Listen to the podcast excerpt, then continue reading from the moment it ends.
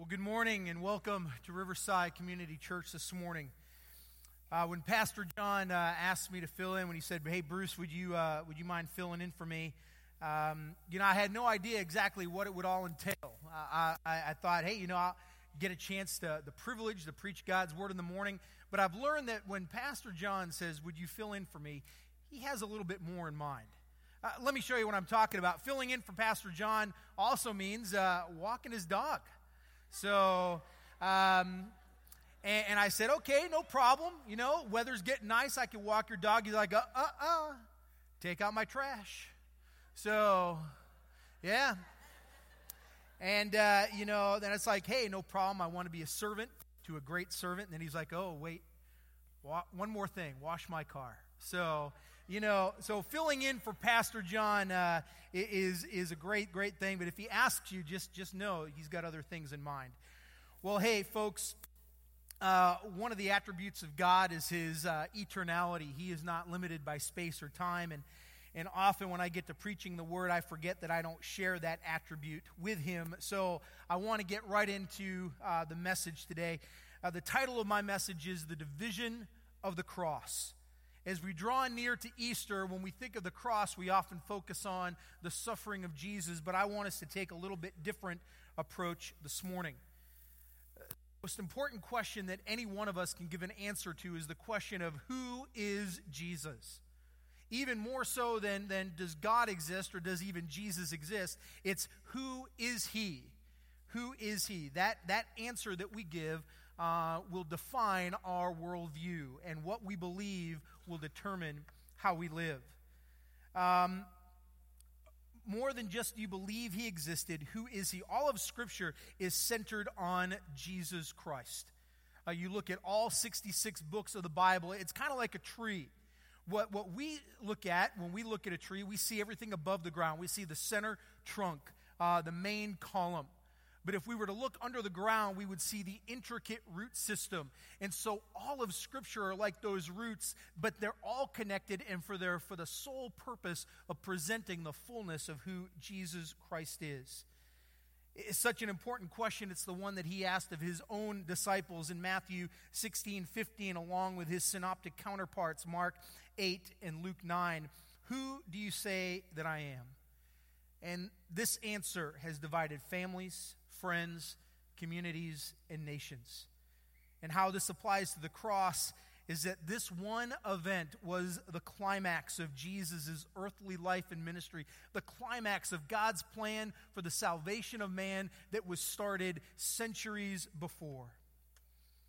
By his death on the cross, he solidified, made official what he taught in John 14, 6, when he said, I am the way, the truth, and the life. No one comes to the Father except through me. And if you want to understand why understanding good grammar is so important to the study of God's Word, just look at that one little definite article, the. Jesus doesn't say, I am a way, a truth, a life. He says, I am the way, the truth, the life. No one comes to the Father except through me. If you do a thorough reading of the discourses in the Gospel of John, they teach us four very important truths about Jesus. Number one, Jesus came to provide eternal life, John 3:16. Number two, Jesus came to save the world, not just the Jewish nation, but all mankind. Jesus demonstrated that in John 4 when he broke through the cultural barriers and went into Samaria and talked to the woman at the well. Number three, Jesus is the Son of God, the second person of the Trinity. John 8 48 through 59 and John 10, 22 to 33. And number four, Jesus divided human hearts between belief and unbelief. In John 9, verse 16, and we'll look at that verse a little bit later. It's this fourth truth that I want to focus on today the division of the cross. Jesus divides. Our main text is going to be Matthew 10, verses 34 through 39. It's on the screen if you want to follow along as I read. Jesus says here, Do not think that I have come to bring peace to the earth. I have come to not bring peace, but a sword. For I have come to set a man against his father, and a daughter against her mother, and a daughter in law against her mother in law. And a person's enemies will be those of his own household. Whoever loves father or mother more than me is not worthy of me. And whoever loves son or daughter more than me is not worthy of me.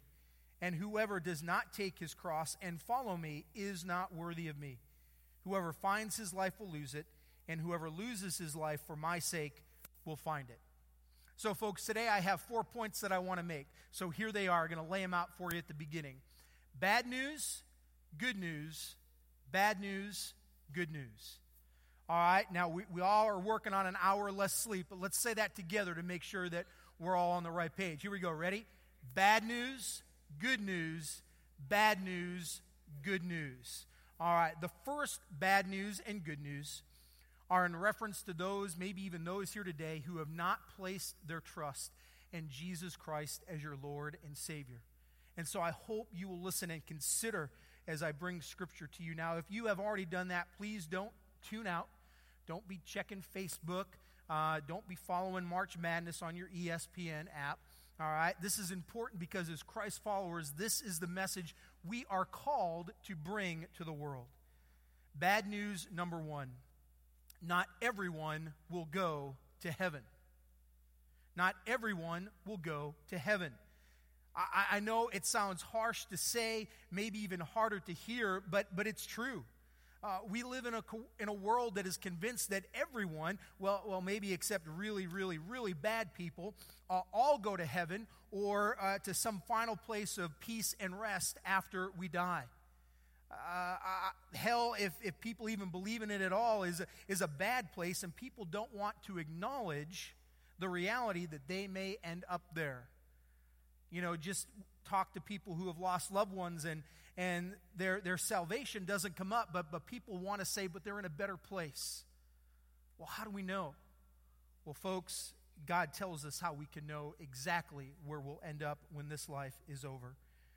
Look at the Hindus. They believe that a person can reach the final state of nirvana through a cycle of reincarnation, and the, the better you are, the sooner you reach it. Buddhists believe in reaching the final state of peace, and good karma can get you there. Just be positive. Uh, even those within the Mormon church, some believe you can become your own God and populate your own planet, and I'm not making that up.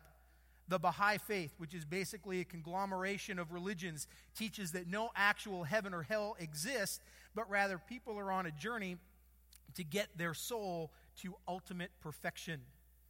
And many are still convinced that just good works, if I just do enough good things, if I'm just a nice enough person, that I will get to heaven.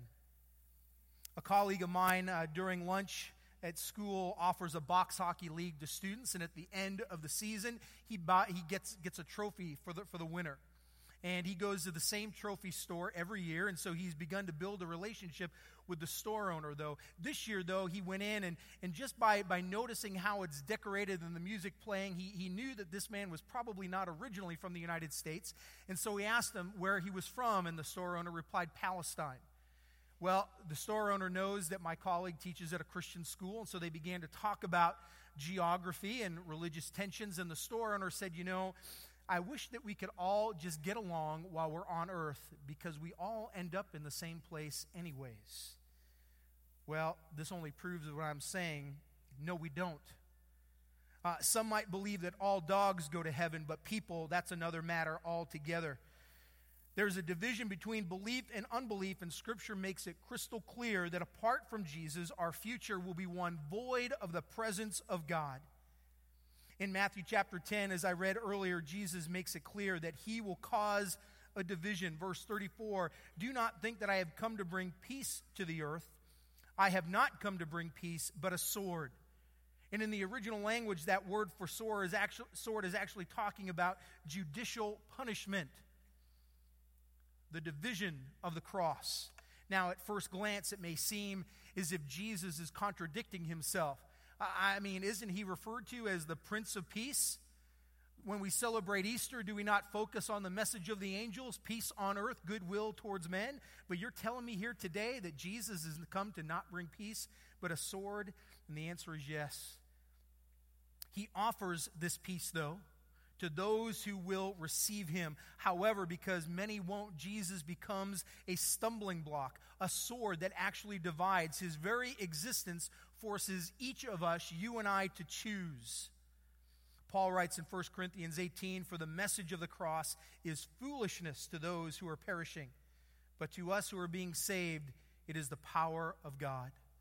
And to some, maybe even here today, up to this point, maybe you've seen the cross as foolishness. But I want to tell you that it is your only hope for eternity. Now, time tells me I have to move on, but I have to just talk about verse 34 a little bit more. Many of us know someone, maybe even people we love, we're related to, we care about deeply, a coworker, neighbor, family member, friend who has not received the gift of Jesus, and because of this, it caused a division in your relationship. You could talk about the weather, you could talk about sports, you can even talk about politics, although I'm not going to go there this morning. But if you begin to bring up Jesus Christ, it's met with resistance. No, no, we'll have none of that, they say.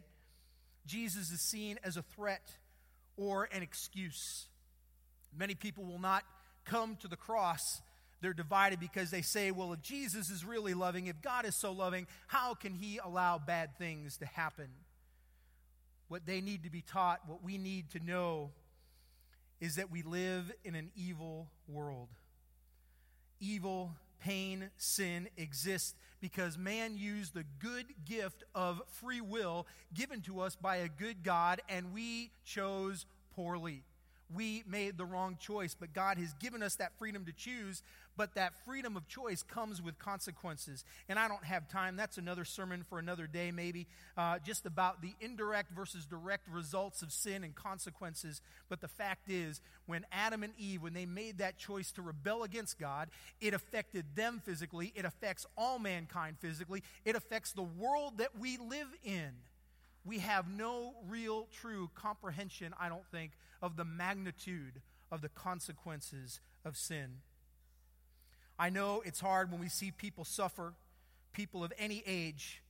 I have some dear, dear friends that have been involved in Christian education for over 20 years, and um, uh, the wife and the relationship she's given tirelessly uh, uh, for, for, for children for, for years. And three weeks ago, uh, she had surgery to remove cancer from her, her, her mouth. She had her entire soft palate removed and reconstructed with skin grafts from her arm and her leg. She had her lymph nodes removed. She has a big gash from ear to ear. She has a, a feeding tube. They're not even sure if her voice will sound the same as it did before the surgery.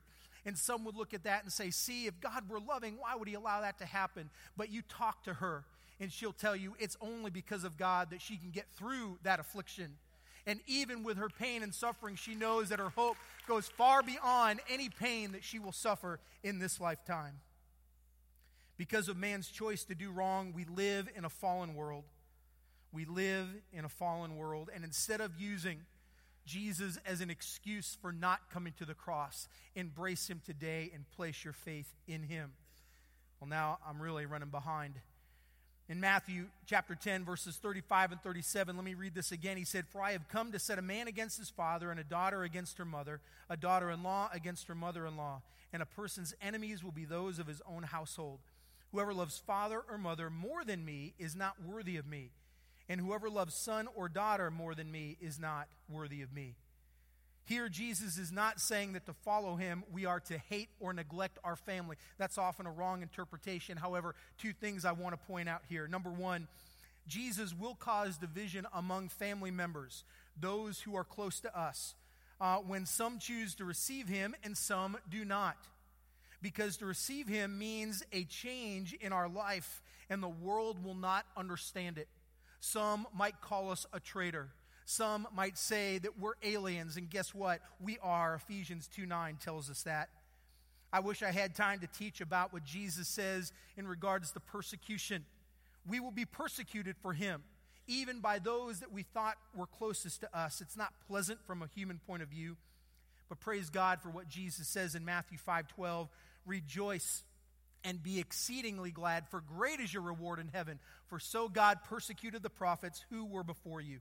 Number two, Jesus is not teaching hate towards others. The phrase set against is to show the reality of the division Jesus brings. He's basically stating that some of the worst case scenarios of following him could be division among family and friends.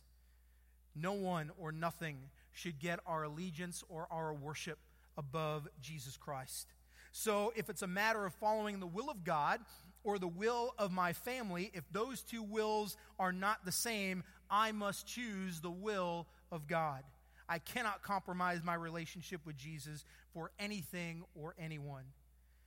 Jesus goes on to make it clear that anyone who places him in second place or lower and does not take up their cross and follow him is not worthy of him. Being a follower of Jesus means our lives uh, are patterned after the example that he has set. It's not a lip service salvation. Jesus is the life changer, and our changed lives will reflect our salvation. I've heard some people say Jesus is an equal opportunity Savior. He'll let anybody into heaven. Well, anybody who has placed their faith and trust in Him. He died so that mankind can now come into the presence of the Father, redeemed if we will receive it.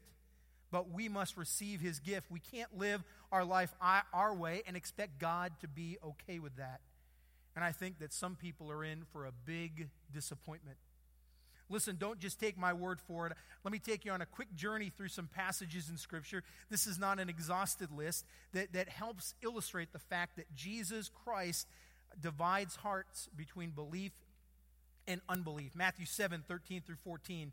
The wide and the narrow gates. Many will go down the path that is wide, few will go down the path that is narrow. Matthew 7 21. Not everyone who says, Lord, Lord, will enter the kingdom of heaven, but the one who does the will of my Father. Matthew 7 24 through 27, talking about the wise and foolish building or builder. Will your house stand or will it be washed away? Matthew 10 32 and 33, Jesus will deny those who deny him. Matthew 13, the parables of the soil and the net. Matthew 22, the parable of the wedding banquet.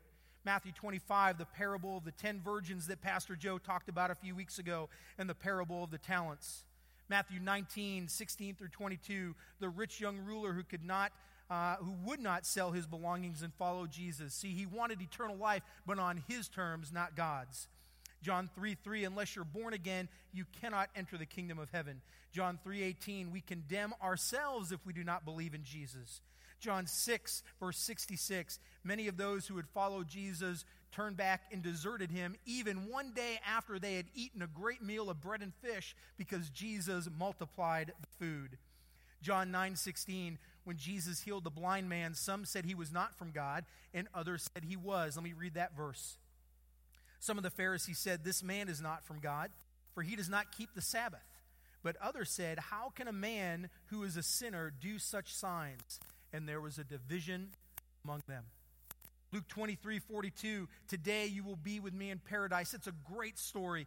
Jesus was crucified on either side with two robbers, uh, who, when you look at Matthew 27 and Mark 15, you see that at the onset, they too were mocking Jesus. They were hurling insults, and they were in the same boat that he was.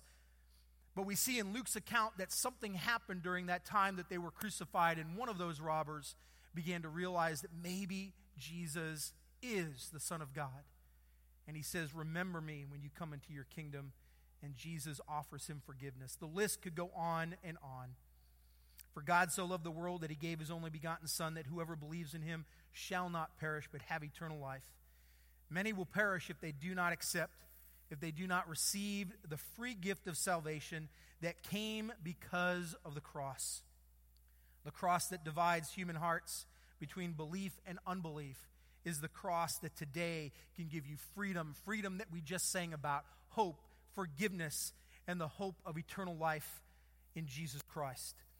But that's the bad news, number one. The good news, the first good news, is that Jesus' death on the cross gives you the opportunity for salvation. Jesus' death on the cross has provided a way for you to be separated from, divided from, removed from the penalty of sin. I already read John 3:16, but it's amazing how much God loves you and me and what he would sacrifice. Romans 6:23. The wages of sin is death, but the free gift of God is eternal life through Jesus Christ our Lord. 1 John 1 9, if we confess our sins, he is faithful and just to forgive us our sins and cleanse us from all unrighteousness. And I'm excited to say that that list of Scripture could go on and on.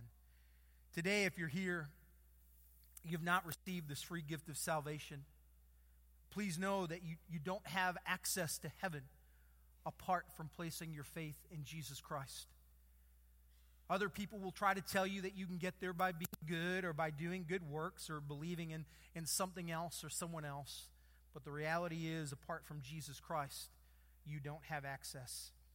But if you simply believe, and it's not just a mental acceptance, it's putting your reliance upon the truth of who Jesus Christ is, the only Son of God, perfect in all he is, God the Son who came to earth to live among sinful man. He faced the punishment and judgment for your sin, for my sin. He suffered at the hands of unbelievers, had his body beaten and bruised, was nailed to the cross, and died. And three days later, he rose from the grave. He was seen by over 500 eyewitnesses in his resurrected body, and he will return. If you believe this and acknowledge and confess your sins, on your own, knowing that you can't do it on your own, but only through Jesus Christ, then today the good news for you is that you can be saved. You can be welcomed into the kingdom of heaven. But, folks, don't just say the words. Don't just say the words. You have to believe it in your heart. He is the life changer, and today your life can be changed. Are you tired of trying to fill the emptiness in your life with other things? With other relationships, only coming to the same conclusion that they don't really fill you at all, then my word for you today is stop fighting the cross. Come today and be healed. Jesus is ready to receive you, forgive you, and welcome you into new life. Not just eternal life, but make your life that you have left on earth more than you could ever imagine. Folks, it's not just good news, it's the best news. And so, at this time, I want to ask if you would just bow your head. And today, today, if you realize that Jesus is not your Lord and Savior, if you have not confessed your sin and received the gift that He is giving to you through His death on the cross, then simply just now in the quietness of your in your heart where you're sitting, just say, Jesus, I need to receive you. I confess my sin. I know I don't have access to heaven. I want to not only experience eternal life, but a fulfilling life on this earth as well through you. I ask you to be my Savior. And even if you didn't say it exactly like that, if you sincerely have received Jesus Christ, then you are now forgiven. You are now a child of God. You get to inherit the life that Jesus Christ has for you. You get to inherit eternal life. And Father, I thank you. I thank you for giving us the truth, for allowing us to know the truth. And I thank you for those here today that have received this good news for the first time.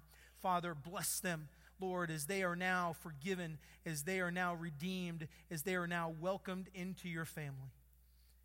And I pray this in Jesus' name, amen. And I ask that if you prayed that prayer, that when we're done today that you would simply come and meet me meet members of the prayer team after the service. We want to rejoice with you. We want to pray for you because scripture tells us when one lost soul is saved all of heaven rejoices. And we at riverside want to rejoice with you.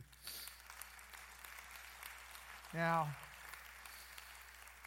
now folks i have to admit that was just my introduction but now we come to the second bad news, good news, and this might be a little bit more uncomfortable for some of us to hear. Bad news number two is that there is division in the church. The church is divided. There are several ways I could approach this, but I, I, want to do it by asking us to consider Jesus uh, dimensionally.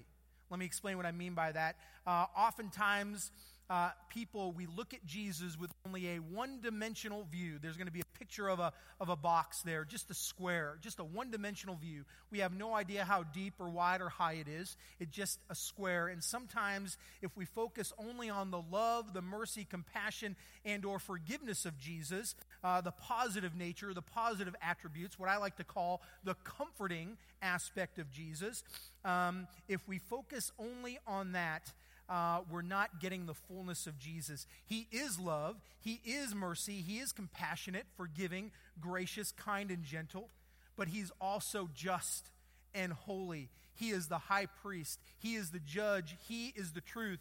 And the problem is, is that if we only focus on these comforting attributes of Jesus, we will slowly begin to make sin benign, become desensitized to sin's destructive power, and even overlook it so as to justify our own life choices and to not offend others in the name of tolerance. And my friends, it's happening in the church, and we have got to be on guard.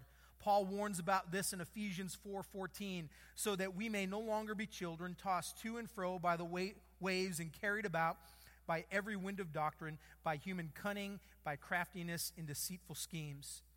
Paul tells Timothy, the young pastor, in 2 Timothy 4, verse 3 For the time is coming when people will not endure sound teaching, but having itching ears, they will accumulate for themselves teachers to suit their own passions. Folks, why are we so afraid to call sin sin?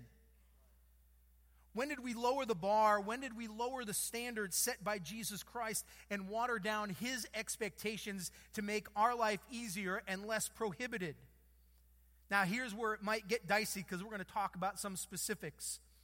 How have we in the church allowed ourselves to believe that man has the authority to define marriage and to accept same sex relationships?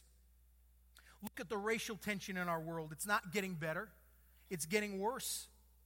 It's nihilism, which is the philosophy that, that basically promotes total rejection of established laws and institutions, and it's widespread in our culture. It's infiltrating the church. The news, social media, flooded with uh, uh, posts of dissension and cries that black lives matter and blue lives matter, and it's infiltrating the church. When did we forget the message of that childhood song that many of us learned in Sunday school? The words which probably today would be considered politically incorrect, but I'm going to say them for us anyways. Jesus loves the little children all the children of the world, red and yellow, black and white. They are precious in his sight. Jesus loves the little children of the world. Folks, we need to let it be known with love that to Jesus Christ all lives matter. From the CEO to the server in your favorite restaurant, from the chief of police to the one who makes their living hurting and robbing others. Jesus loves you, and his way is better than your way. It's better than my way. Sin is sin. But I don't want to simply mention those two things because they're getting a lot of publicity.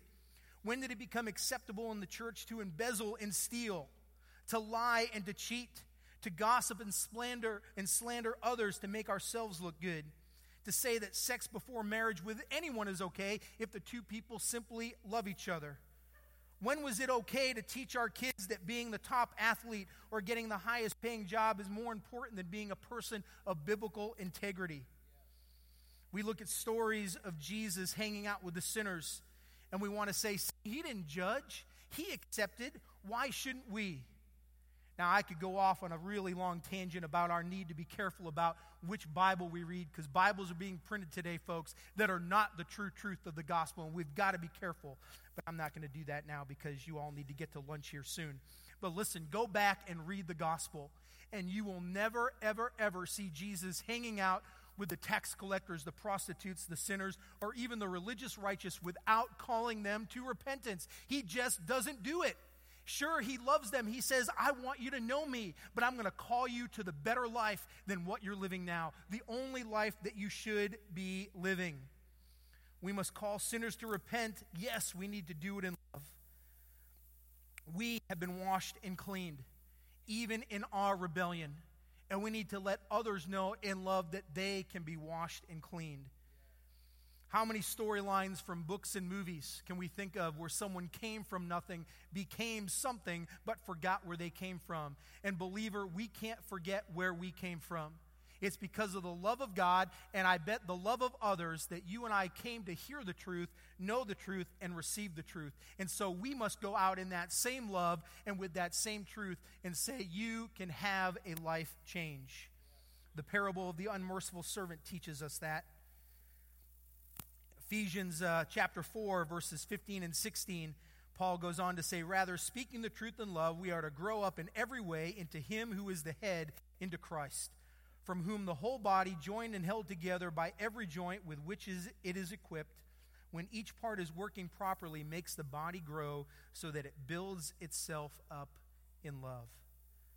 But our problem is that we're so worried about offending others by addressing sin with the full truth of the gospel that we're offending the Savior who died on the cross to save us from that sin. Now, quickly, by contrast, we can focus too much on the harsher attributes of Jesus as well, like him being our judge, righteousness, holiness, that we come to believe that we can never, ever be good enough. And actually, on our own, we can't. But the devil wants us to live a defeated life. And so, if, if we don't have the fullness in our minds, the full picture of Jesus Christ, it, it, it's going to mess us up. And so, that's why we need to have a three dimensional view of Jesus a three dimensional. We have to see Jesus in the fullness of who he is a loving Savior, a gentle Savior, a compassionate Savior, but one who says, This is the truth and you must follow it or I will deny you. That is the reality that we have to know. I want to talk about the millennials, the emerging generation, those born between 1980 and 2001, because this benign view of sin is very popular with this generation. Jeff Myers, who's the president of Summit Ministries, which uh, is designed to develop students with a biblical worldview and teach them how to um, defend their faith in his book, Cultivate, lists 12 characteristics of this generation. Now, now don't, don't get all, hey, Nielson, you're about to label me. No, if you're in this generation, these are just generalizations. But honestly, if we look at our culture, we can actually see these being true. Let me read just a few of them the emerging generation lives in complexity, meaning they don't just want simple answers, they want the full truth. Now, I'm not going to get all Tom Cruise on you and a few good men, but the emerging generation, they want to change the world. They're passionate. They tend to be overly self confident. They have a hard time accepting no for an answer. They often have a negative view of the church. And part of that is our fault as well. They embrace moral relativism. Meyer says that this generation, more so than the baby boomers, are twice as likely to have multiple sex partners by the age of 18 and abuse drugs and cheat. This is far more common. In fact, studies have even showed that they think it's more wrong to not recycle than to look at pornography on the internet. The emerging generation is overly stressed out. They're extremely connected. Social media, I don't have to say that uh, any more about that. And the last one is just fascinating. With all of that, though, as connected as they are, a characteristic of this generation is that they are lonely. Young adults, some in high school, some barely out of high school, uh, many that even though they've been brought up in the church, Christian homes and families with the teaching of the Bible, uh, they are embracing this moral relativism and now calling those who dare to call sin sin things like haters and intolerant all in the name of tolerance. And boy, our culture's done a really bang up job redefining that term. They've defined tolerance now as, as meaning uh, to accept everyone and everything and do not dare to disagree or tell someone they're wrong. We've got to redefine tolerance as it was meant to be. And if in the body we do call sin sin or call someone to the standard of the Word of God, so often it's met with rebuttal or rebuke. Words fly before you know it. They're offended. They walk away from the faith. They blame the church. And these are the current, these are actually some of the future leaders of the church. And folks, if we water down God's Word to keep from offending them, what hope do we have of leaving a legacy of Christ likeness for the future? So I've said bad news, good news, bad news, but folks, we need to end with the good news, and there is good news, and that is it's not too late. It's not too late. There's hope. All is not lost. What Jesus has ordained in the church, Matthew 16, 18, the gates of hell will not prevail against it. But I guess it comes down to whether or not we will be on his side or will we be against it. This is the division of the cross. Ah, the words of the great hymn, A Mighty Fortress is Our God, based on Psalm 46, written by Martin Luther, the great theologian, the great uh, apologist, and great teacher. And though this world with devils filled should threaten to undo us, We will not fear, for God hath willed his truth to triumph through us. The prince of darkness grim, we tremble not for him. His rage we can endure, for lo, his doom is sure. One little word shall fell him, and that little word is Jesus. You missed your cue to say amen. Let me say that again. The little word is Jesus. Jesus. He is our creator. He was there before there was light, and He will be there long after the things of this world go dark. It is Jesus. He breathed life into man, named him, walked with him, taught him right from wrong. He placed him outside the garden when he sinned, and he hung on the cross to forgive man for that sin. It is Jesus. He went before the armies of Israel and gave them victory, and he gives victory to those who humble themselves before him today. It is Jesus. He was born a baby in Bethlehem, walked the earth among those he created. He healed. He taught like no one ever had and no one ever will teach. It is Jesus. He is the way, the truth, and the life. No one comes to the Father except through him. It is Jesus. He washed the feet of his disciples and he washes away the sins of those who seek him today. It is Jesus. He died, rose again coming back. He crushed the head of the serpent. He has sealed the fate of the devil. He has gone to prepare a place for his children in his Father's kingdom. It is Jesus, the Alpha and the Omega, the beginning and the end. He is our Savior. And I don't believe. Amen. I don't believe the church will ever be free of persecution, but one thing history has proven is that persecution only strengthens the church, and that's why I think the church in other countries are stronger than what it is here in the United States. But I do believe that the church can be healed from these divisions, that we can prevent these teachings and doctrines of the world from infiltrating God's house here in the United States. We have to. How else can we be most effective for his kingdom? A house divided against itself cannot stand. And I'm sure we're all familiar with that historical quote. Folks, this will happen when we surrender our agendas, our sins, when we stop allowing the world or legislation or the culture to determine our doctrine. I believe that we can come to call sin for what it is, as Jesus did, and still follow his example to show love and compassion to the lost those who, even though they might be in the body today and being pulled to and fro from the wickedness and deceitfulness of this world, we can show them the truth. There's a balance, there's a formula, and I know this because Jesus taught and modeled it.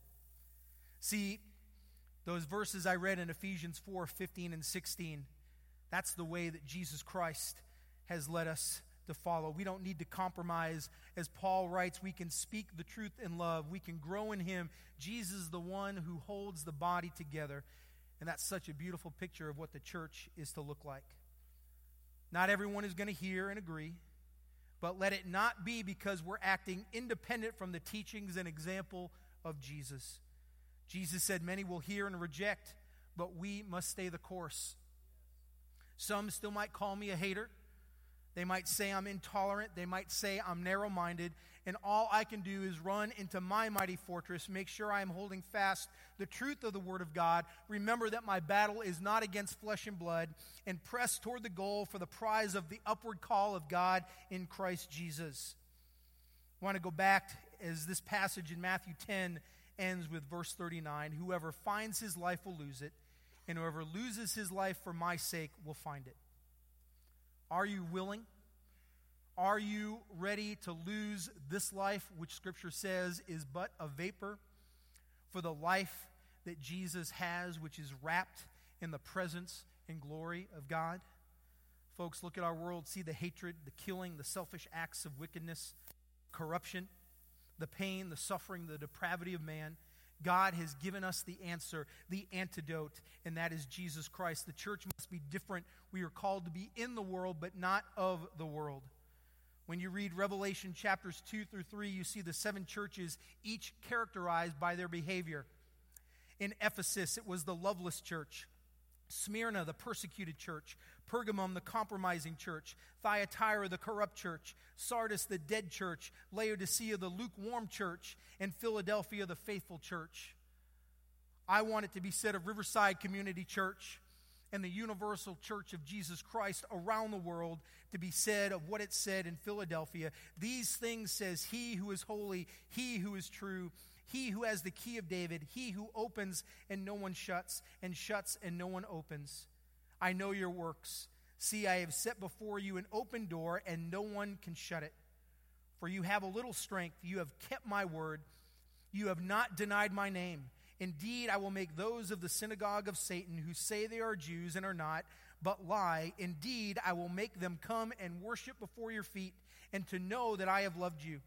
Because you have kept my command to preserve, I will also keep you from the hour of trial which shall come upon the whole world to test those who dwell on the earth. Behold, I am coming quickly.